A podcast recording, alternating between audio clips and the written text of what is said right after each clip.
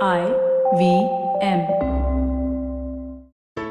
There's a quick survey to fill out on ivmpodcast.com slash survey. It lets us know a little bit more about who's listening to us. And you know what? We're going to do a few prizes. So, I mean, like, we'll do a random drawing of like maybe 10 people and we'll send you all some swag. Remember, that's ivmpodcast.com slash survey where you can fill out the survey. It's story time. வில்வித்தையில ஒரு இளைஞனுக்கு இருந்த தேர்ச்சி முழுமை அடைஞ்சிச்சான்னு இந்த கதையில பார்க்கலாம். இது வரைக்கும் நம்ம சேனலுக்கு சப்ஸ்கிரைப் பண்ணலைன்னா உடனே சப்ஸ்கிரைப் பண்ணி பக்கத்தில் இருக்கிற பெல் பட்டனை கிளிக் பண்ணுங்க. இந்த கதைகளை இப்போ நீங்கள் ஸ்டோரி டைம் தமிழ் யூடியூப் சேனல்லையும் ஐவிஎம் பாட்காஸ்ட் ஆப்லையும் மற்ற ஆடியோ தளங்களிலும் கேட்கலாம். ஸ்டோரி டைம் தமிழ் சேனலுக்காக உங்களுடன் ரவிசங்கர் பாலச்சந்திரன். ஒரு சின்ன விளம்பர இடைவேளைக்கு பிறகு கதையை கேட்கலாம்.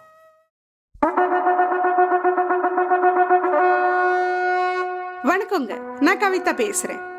கதை பாட்காஸ்டோட பொன்னியின் செல்வன் சிவகாமியின் சபதம் இந்த மாதிரி இன்ட்ரெஸ்டிங்கான கதைகளை நீங்க கேட்டு என்ஜாய் பண்ணியிருப்பீங்க அதே மாதிரி டூ தௌசண்ட் டுவெண்ட்டி டூல புது பாட்காஸ்ட் ஒன்று வெளியில வந்திருக்கு. பேரு வெண்வேல் சென்னி. இந்த கதையும் மற்ற கதைகள் மாதிரியே ரொம்ப சுவாரஸ்யமா இருக்கும். ஐவிஎம் வழங்கும் கதை பாட்காஸ்டின் வெண்வேல் சென்னி கேட்டு மகிழுங்க. என்ஜாய் பண்ணுங்க. நன்றி.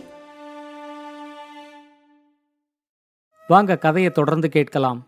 கிழக்கு தொடர்ச்சி மலையோட ஒரு பகுதியில் மேகவர்ணபுரின்னு ஒரு சின்ன நாடு இருந்துச்சு. அந்த நாட்டோட ராஜா பேரு அமலராஜன்.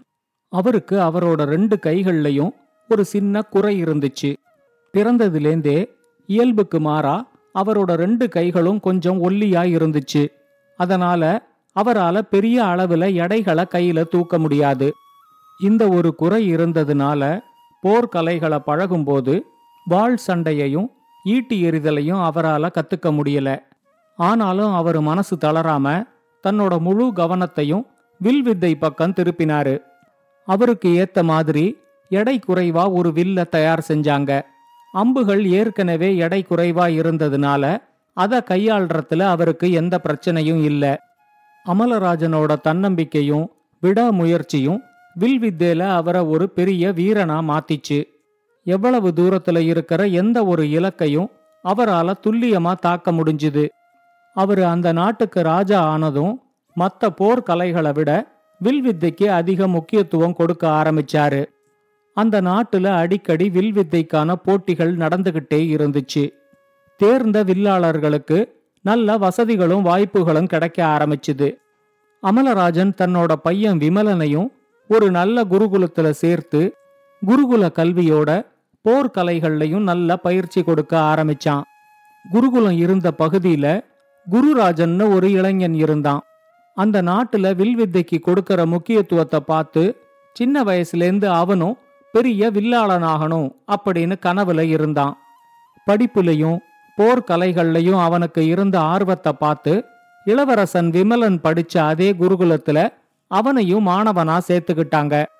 இளவரசன் விமலனுக்கும் குருராஜனுக்கும் புருஷோத்தம்ஜி அப்படின்னு ஒருத்தர் தான் வில்வித்தைய கத்துக் கொடுத்தாரு. குரு புருஷோத்தம்ஜி ரொம்ப வயசானவரு. ஆனா வில்வித்தையில அவருக்கு நல்ல தேர்ச்சி இருந்துச்சு. விமலனும் குருராஜனும் அவர்கிட்ட வில்வித்தைய கத்துக்கும் போது ரெண்டு பேரும் நெருங்கிய நண்பர்கள் ஆயிட்டாங்க குரு புருஷோத்தம்ஜி வில்வித்தைய கத்துக் கொடுக்கும்போது ஒரு அரசனோட பையனுக்கு கத்துக் கொடுக்கறோம் ஒரு சாதாரணமான மாணவனுக்கு கத்துக் கொடுக்கறோம் அப்படின்னு எந்த பாகுபாடும் பார்க்க மாட்டாரு. நாலு வருஷ வில்வித்தை பயிற்சிக்கு அப்புறம் விமலனும் குருராஜனும் வில்வித்தை தேர்ச்சியில சம அளவுல இருந்தாங்க. அவங்க ரெண்டு பேருமே அந்த நாட்டுல நடக்கிற பல வில்வித்தை போட்டிகள்ல கலந்துகிட்டு எக்கச்சக்கமா பரிசுகளையும் அள்ளிக்கிட்டு வந்தாங்க. அந்த நாட்டுல இருக்கிற எல்லா வில்வித்தை வீரர்களை விட இவங்க ரெண்டு பேர் தான் ரொம்ப தேர்ச்சியோட இருக்காங்க அப்படின்னு அந்த நாட்டுல இருக்கிற எல்லா வீரர்களும் பேசிக்கிற அளவுக்கு இவங்க ரெண்டு பேரோட தேர்ச்சி இருந்துச்சு. ஒரு நாள் அரண்மனையில இளவரசன் விமலனும் குருராஜனும் பேசிக்கிட்டு இருந்தாங்க. அப்ப அவங்களோட பேச்சு வில்வித்தை போட்டிய பத்தி திரும்பிச்சு. குருராஜன் விமலன் கிட்ட கேட்டான் நாம ரெண்டு பேருமே எல்லா வில்வித்தை போட்டிகள்லையும் கலந்துகிட்டு இந்த நாட்டுல இருக்கிற அத்தனை வில்வித்தை வீரர்களையும் தோக்கடிச்சிருக்கோம். இந்த வில்வித்தையில நம்ம ரெண்டு பேரை விட சிறந்தவங்க நம்ம நாட்டுல யாராவது இருக்காங்களாங்கிறத முதல்ல தேடி பார்க்கணும். அப்படி யாராவது இருந்தா முதல்ல அவங்கள தோக்கடிச்சிட்டு அதுக்கு அப்புறம் மற்ற நாடுகளுக்கு நாம போகணும். இந்த கிழக்கு தொடர்ச்சி மலையில இருக்கிற அத்தனை நாடுகள்லையும் வில் வித்தைங்கிற பேரை கேட்டாலே நம்ம ரெண்டு பேர் ஞாபகம்தான் வரணும் அப்படின்னு சொன்னான். உடனே விமலன் அவங்கிட்ட சொன்னான் நம்ம நாட்டுல இருக்கிற அத்தனை வில்லாளர்களையும் நாம தோக்கடிச்சாச்சு. நமக்கு சமமான வில் வித்தை தேர்ச்சியோட இருந்து நாம தோக்கடிக்காம விட்டு வச்சிருக்கிற ஆளு ஒரே ஒருத்தர் இருக்காருன்னா அது நம்ம குரு புருஷோத்தம் ஜி தான். அவரு நம்ம குருவா போயிட்டாரு. அதோட வயசானதுனால அவரு வில்வித்தை போட்டிகள்லயும் கலந்துக்கறதில்ல. அதனால நம்மால அவரை தோக்கடிக்க முடியல அப்படின்னு சொன்னான். குருகுலத்தை விட்டு வந்ததுக்கு அப்புறம் குருராஜனும் புருஷோத்தம் ஜிய பத்தி மறந்தே போயிருந்தான். இப்ப இளவரசன் விமலன் அவரை பத்தி ஞாபகப்படுத்தினதும் ஏன் அவரை நம்மால தோக்கடிக்க முடியாதா? அவரு போட்டிகள்ல கலந்துக்கலன்னா என்ன?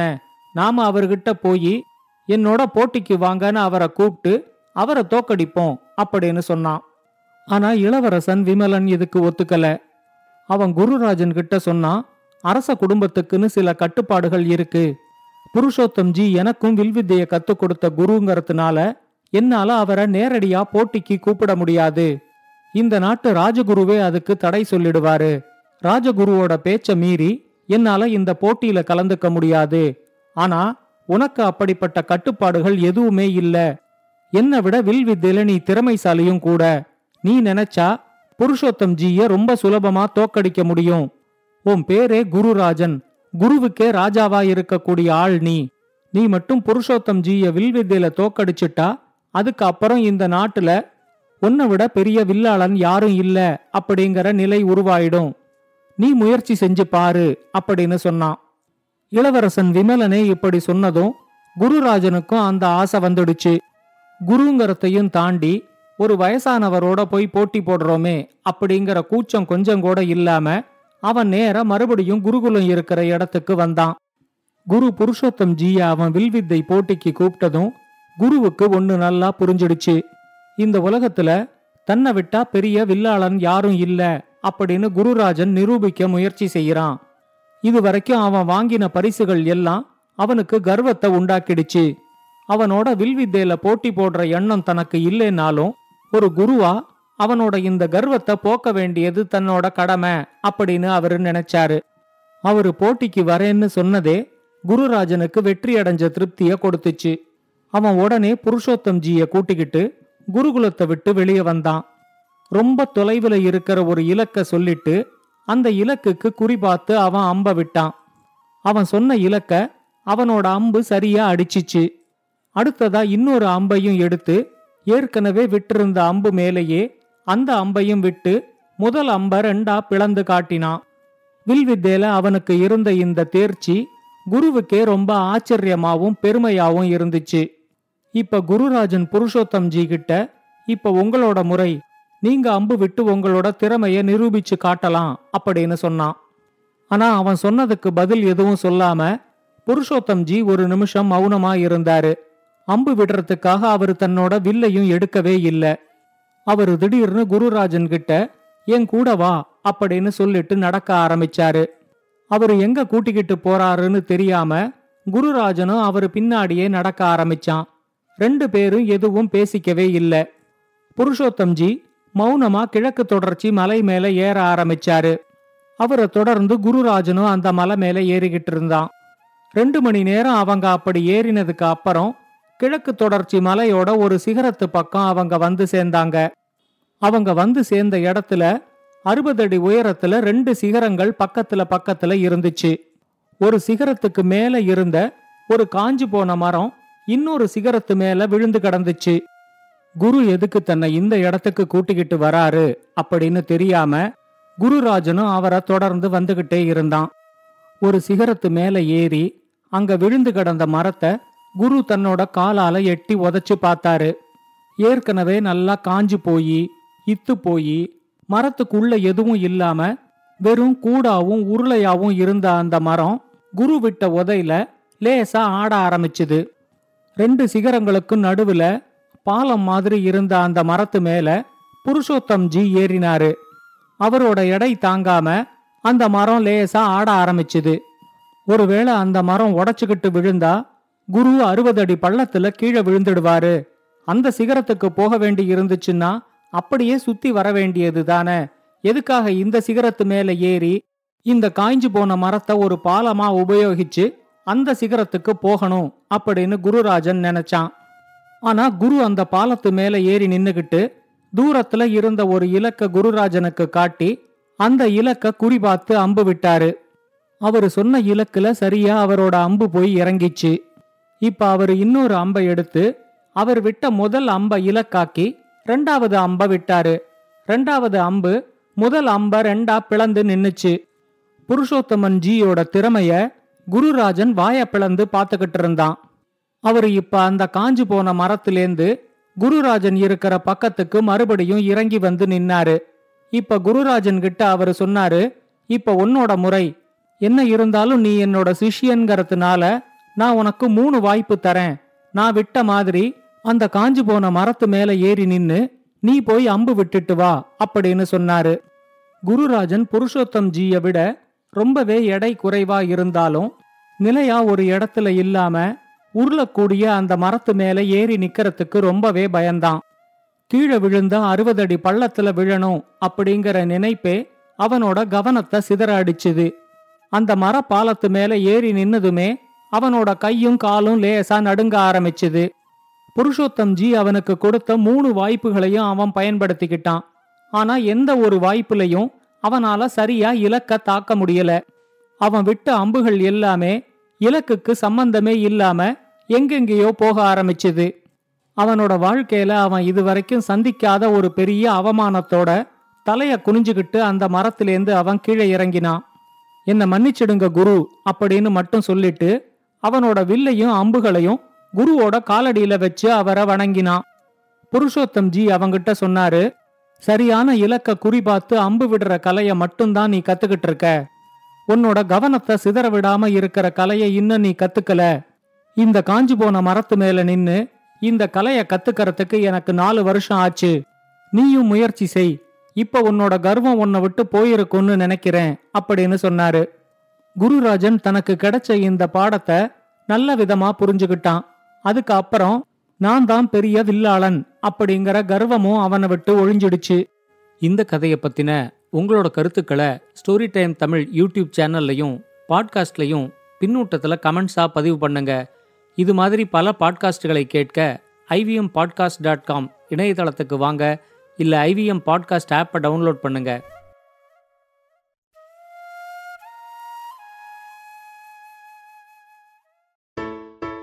It's been another great week on the IVM Podcast Network. On This Round is on me, Gauri is joined by none other than Vidya Balan, who talks about her debut Bengali film, her love for acting, and her journey as an actor so far. Speaking of Gauri Devidyal, she sits in for Varun on Think Fast with Suchita this week. Gauri, as you know, besides being an avid podcaster, is a restaurant and co-founder of Food Matters. She discusses everything that has happening in the F&B space and how the pandemic has affected their business. Tune in to Say No to Drama as Chetna is here to tell us all about what we need to remember and avoid when we embark on a new journey. Mahek and Harshit from All Things Policy talk about the Indian government promoting traditional medicines like Coronel and Giloy and how we can take a scientific approach to traditional medicine. And on the longest constitution, Priya talks about Indian MPs and their salaries, women's labor, tensions over commercial surrogacy, and a whole lot more. Do follow us on social media. We're IVM Podcast on Twitter, Facebook, Instagram, and LinkedIn. And remember, if you're enjoying this show or any of our other shows for that matter, please do tell a friend. Also, don't forget to rate us on any platform that you might be listening to us. You can also check us out on YouTube. We have a webpage, ivmpodcast.com slash YouTube, where a list of all our channels are. And finally, we'd like to thank our sponsors this week, SBI Life Insurance, Bank of Baroda, India Water Portal, and Max Life Insurance. Thank you so much for making this possible.